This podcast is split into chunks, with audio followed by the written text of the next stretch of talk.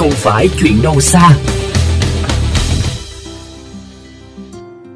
Thưa quý vị và các bạn, nông nghiệp vốn là một trong những thế mạnh nổi bật ở đồng bằng sông Cửu Long.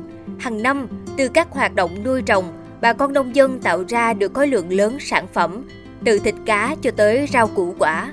Bên cạnh những sản phẩm được tạo ra mang về kinh tế cho nhà nông, thì không ít phụ phẩm nông nghiệp rơi vào cảnh chất đóng hoặc được xử lý chưa đúng cách, thậm chí là gây ô nhiễm môi trường. Nội dung không phải chuyện đâu xa hôm nay sẽ đề cập đến việc đừng lãng phí phụ phẩm nông nghiệp. Mời quý thính giả cùng lắng nghe. Gom thì uh, máy cắt giải ra sẵn à, nó khô rồi mình chỉ đốt chứ em không có bán gom. Dạ đốt toàn toàn bộ hết trong cái diện đốt hết luôn á, đặng cho nó có uh, cái chất phân á, thành ra xới xạ là cho nó tốt. Đó là chia sẻ của một hộ trồng lúa tại miền Tây với diện tích 5 công đất. Theo thói quen canh tác truyền thống, không ít hộ trồng lúa cũng chọn giải pháp tương tự để xử lý rơm rạ sau mỗi vụ thu hoạch. Tuy nhiên, theo nhiều chuyên gia, việc đốt rơm rạ theo thời gian sẽ dẫn đến tình trạng chai cứng đất, làm thất thoát dinh dưỡng trong đất, diệt luôn cả các loài thiên địch. Cách làm này cũng gây những ảnh hưởng tiêu cực đến môi trường, sinh khói bụi, cản trở tầm nhìn của các phương tiện di chuyển trên các tuyến đường gần ruộng lúa. Đó là chưa kể, việc đốt rơm rạ phần nào lãng phí nguồn phụ phẩm từ trồng lúa, trong khi đáng lý rơm rạ có thể được tận dụng với nhiều vai trò khác nhau. Ngụ tại khóm 2, thị trấn Cái Nhum, huyện Mang Thích, tỉnh Vĩnh Long, gia đình bà Nguyễn Thị Dệt đã có kinh nghiệm gần 40 năm trong nghề trồng lúa với khoảng 2 đến 3 công đất.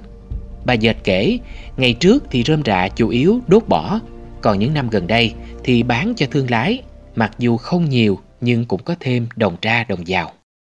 Chắc cỡ à, uh, 10 năm trở lại đây hả? À, ta mua trăm ngàn một công thì à, mà ta ta mình ta cuốn người ta lấy người ta đem về ta nuôi bò hay là người ta ủ nấm gì mình không biết nữa theo đó, rơm sau khi thu hoạch có thể dùng để ủ phân hữu cơ rồi bón cho cây trồng, làm thức ăn gia súc hoặc lên liếp trồng nấm rơm. Đơn cử như nghề trồng nấm rơm, nhờ nguồn phụ phẩm từ việc trồng lúa mà nấm phát triển tốt, người nông dân có thêm hình thức canh tác hiệu quả, cải thiện kinh tế gia đình. Ông Trần Ước, chuyên viên phòng kỹ thuật, chi cục trồng trọt và bảo vệ thực vật tỉnh Đồng Tháp, chia sẻ. Hiện nay thì ờ, theo mà mình đi thực tế ngoài đồng ruộng thì ờ, trước đây là một trăm phần trăm là nông dân sẽ đốt. Và bây giờ thì tỷ lệ nó đã giảm. Nói chung là họ gieo xạ thì tính luôn là xử lý gom gạ họ không đốt ảnh hưởng tới môi trường đó, là nó chiếm khoảng 50 tới 60 phần trăm số còn lại thì sẽ là bán số còn lại sẽ cà dùi tùy theo mùa vụ Bên cạnh cây lúa thì cây mía cũng là loại cây trồng đã bám rễ trên đất miền Tây từ nhiều năm qua. Khi được hỏi về cách tận dụng nguồn phụ phẩm là lá mía sau mỗi vụ thu hoạch, ông Trần Giang Tuấn, trưởng phòng nông nghiệp và phát triển nông thôn huyện Phụng Hiệp tỉnh Hậu Giang giới thiệu về một cách làm hay được bà con áp dụng tại địa phương trong thời gian qua. Ở đây có cái cái mô hình mà trồng dưa hấu ở trên cái cái cái bè cỏ. Tức là tức là người ta gom lá mía lại xong người ta thấy lục bình, người ta thảy lên trên đó. Hoặc là nguyên một dề cỏ như vậy đó, người ta ấy trên đó rồi xong cái bắt đầu người ta tỉa cái cái cái dưa hấu ở trên đó tức là nước lên tới đâu thì dưa hấu nó nổi lên tới đó thì dưa hấu vẫn sống bình thường. Người ta canh khoảng à, chừng nửa tháng sau hoặc là một tháng sau nước rút á, thì cái cây à, dưa hấu mình nó sẽ bắt đất nó sẽ sống tiếp cũng theo ông Tuấn, dù mía này trên địa bàn huyện Phụng Hiệp có khoảng 4.700 hecta đang chờ thu hoạch. Mô hình ủ phân từ lá mía hay kết hợp trồng dưa hấu được áp dụng nhưng vẫn còn khá ít. Nhiều năm trước, bà con sử dụng giống mía cũ, ngắn ngày nên thu hoạch vào mùa khô, đa phần bà con chọn cách đốt bỏ phần lá thừa. Còn hiện nay, bà con trồng giống mía dài ngày.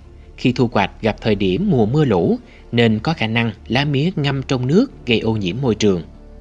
Câu chuyện về rơm rạ và lá mía sau mỗi vụ mùa là hai ví dụ cho việc cần quan tâm đến cách xử lý nguồn phụ phẩm nông nghiệp.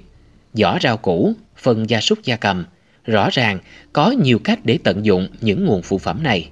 Tuy nhiên, có thể bà con nông dân chưa có nhiều kinh nghiệm, cũng có thể chưa có nhiều mô hình hiệu quả được xây dựng, nên rất cần sự chung tay từ các nhà khoa học, sự đồng hành sát sao của ngành nông nghiệp địa phương và sự nhiệt tình học hỏi của bà con nông dân để phụ phẩm nông nghiệp không rơi vào tình trạng bị lãng phí. Quý thính giả thân mến, tận dụng nguồn phụ phẩm là vỏ khóm, vỏ đu đủ xanh kết hợp với nguyên liệu chính là ốc bu vàng, loại ốc gây hại cho ruộng đồng. Mô hình ủ phân ốc đã được bà con tại một số địa phương thực hiện để có nguồn phân bón cho cây trồng. Kỹ sư nông học Huỳnh Lam Sơn, chàng trai trẻ yêu nông nghiệp, đến từ cộng đồng nông nghiệp Thuận Thiên Abavina, đã có những chia sẻ cùng bà con nông dân, thính giả của Mekong FM về cách ủ phân ốc. Mời quý thính giả cùng đến với câu chuyện của Thêm yêu thành phố.